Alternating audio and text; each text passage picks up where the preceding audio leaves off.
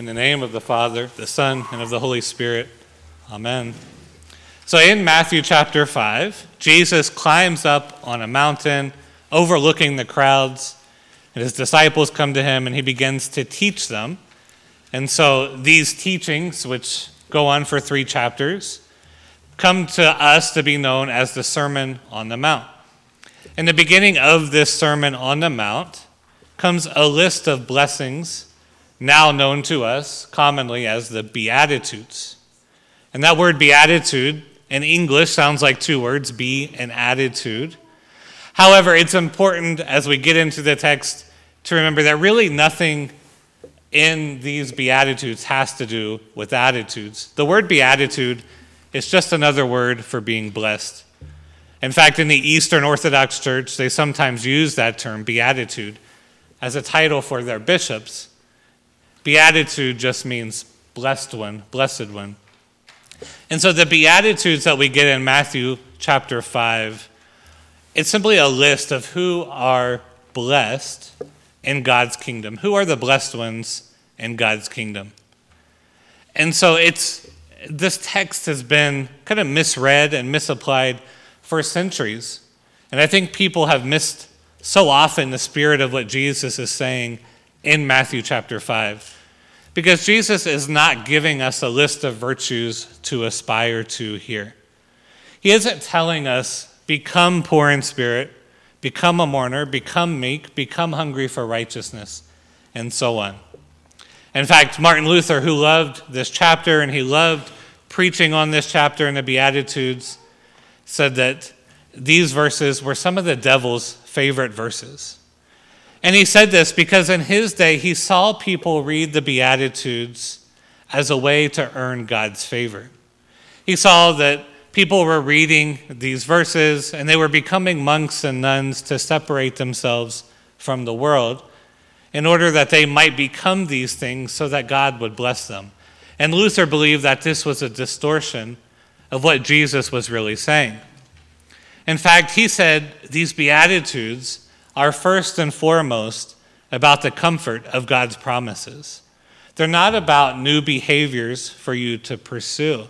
They're not meant to be read as conditions for a transaction. You act this way, and then God will bless you in this way. And so these are really all about who God is blessing by the coming of Christ into the world. Who is God pursuing?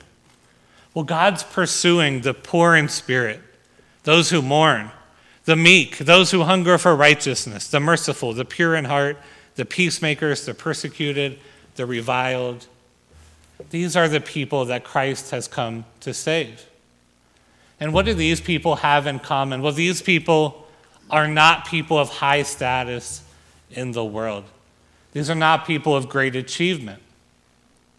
You might remember going back to your school days, the dread of being the last picked in a game of dodgeball in PE class or being the last picked for a scrimmage at practice. And that feeling, of course, of being the last pick is one of the most dreadful feelings in the world, right? You're not seen as valued. It makes you feel forgotten in this world. And so, to read the Beatitudes correctly, I think it's important to feel that feeling or to at least sympathize with that feeling. Because that is often how the poor in spirit, the mourners, the meek, and the peacemakers feel in this world. That is, that they are alone in a world that values all the things that they are not. And so when Jesus says, Blessed are those people, he is saying, God sees those people. God sees you. When Christ comes, he is coming for the unseen and the ignored. He's coming for the lonely and the forgotten. So, what Christ does then is that he offers a promise to these people who are so often forgotten, overlooked, or ridiculed in the world. He says that these people will possess the kingdom. They will inherit the earth, they will receive mercy, they will be comforted, they will see God, they will be called children of God, their rewards will be great in heaven. And there are no conditions in this list. Jesus doesn't say, if you act meekly, then you'll inherit the earth. Instead, he states it as a kind of reality that it is. This is who is inheriting the earth. This is who will seek God, and so on. These are meant to be read as unconditional promises. And Jesus makes these unconditional promises because he himself makes these promises true for us. Each of the blessed states that Jesus lists here in Matthew 5 is a state that Jesus lives out for us, that he fulfills for us. When we read the Gospels, we see that Jesus is the true peacemaker. Jesus is the one who is meek. Jesus is the one who is truly pure in heart. He is the one who is reviled. And he has all the rights to share the kingdom with us and to bring us into the presence of God. And so, because Christ has lived a perfect life, because he has been the reviled one in this world, we can trust that his promises will apply to us, that his word is true. And so, the good news of the Beatitudes is that all these blessed promises are true for you. So, maybe you don't consider yourself meek, right? Maybe you're kind of loud, maybe you talk a lot. Maybe you don't consider yourself a mourner. Maybe you don't consider yourself pure in heart. Maybe you're not persecuted for following Jesus. But remember, this is not a list about how to live. This is a declaration of what God is doing for us in Jesus Christ. He is making all of these promises true for us. On the other hand, maybe you do recognize these states in yourself. Maybe you are one who is mourning or, or who has mourned. Maybe you are hungering for righteousness. Maybe you are meek. Maybe you are merciful. Or maybe in this world, you just feel like the last picked. You feel like no one sees you. You might realize that so much of the world is changing and it's out of your control. Maybe you don't hear from your kids or grandkids as much as you would like. Maybe you're struggling financially or emotionally. Maybe you're struggling with some physical ailment. Maybe you struggle to believe at all and have a hard time coming to church. Maybe school is difficult, your teenage years are challenging. In all of those cases, in all of those difficulties, the promises of the Beatitudes are meant for you. These are the promises given to all of those who trust in Christ. These are meant to be gifts for everyone who doesn't quite feel at home in the world. And if we're honest with ourselves, there are times where none of us feel at home in this world. There are times when we all feel alone and forgotten. There are times when we know that we're powerless. There are times where we're certain that we're failures. We are all subject to the brokenness of this world and the brokenness of our own hearts. But Christ wants you to hear that these promises are for you. He wants you to know that you will be comforted you will be filled with good things.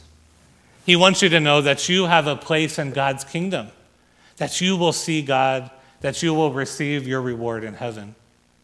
And so Jesus wants you to live courageously in this world. Not because you're going to have it all figured out, not because it's all going to make sense and be easy. As Jesus notes here, living as a Christian in this world is never going to be easy. But he wants you to live courageously in the knowledge that these promises await you. They're sure, they're unconditional. These are the things that Christ has won for you.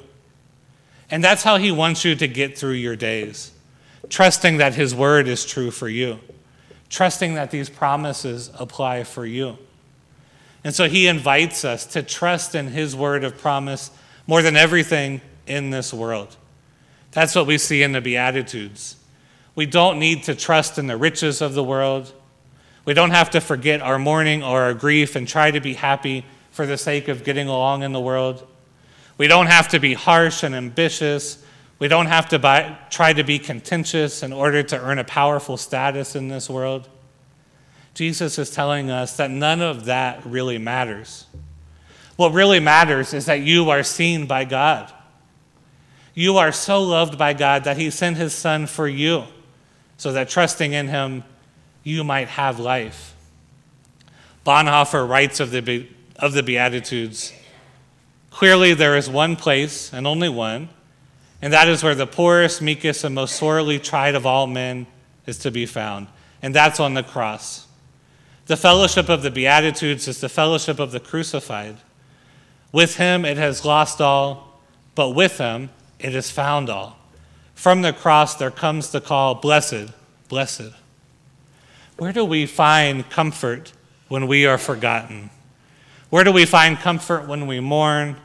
Where do we find comfort when there seems to be no place for us in this world? Where do we find mercy when no one else has a word of mercy for us? Where do we find the kingdom of heaven when this world offers us so little of lasting value? Well, the gospel gives us one answer on the cross. We find the blessings in Jesus Christ crucified for us. The cross is the promise that He has seen you, He has not overlooked you. The cross says to you that there is no expectation of you except to receive what God has done for you. That's what makes you blessed. You are overseen so often in this world, you are so forgotten, you are often alone, you often feel that brokenness. But trust in what Christ has done for you. Because trusting in Him is what makes you truly blessed. Amen.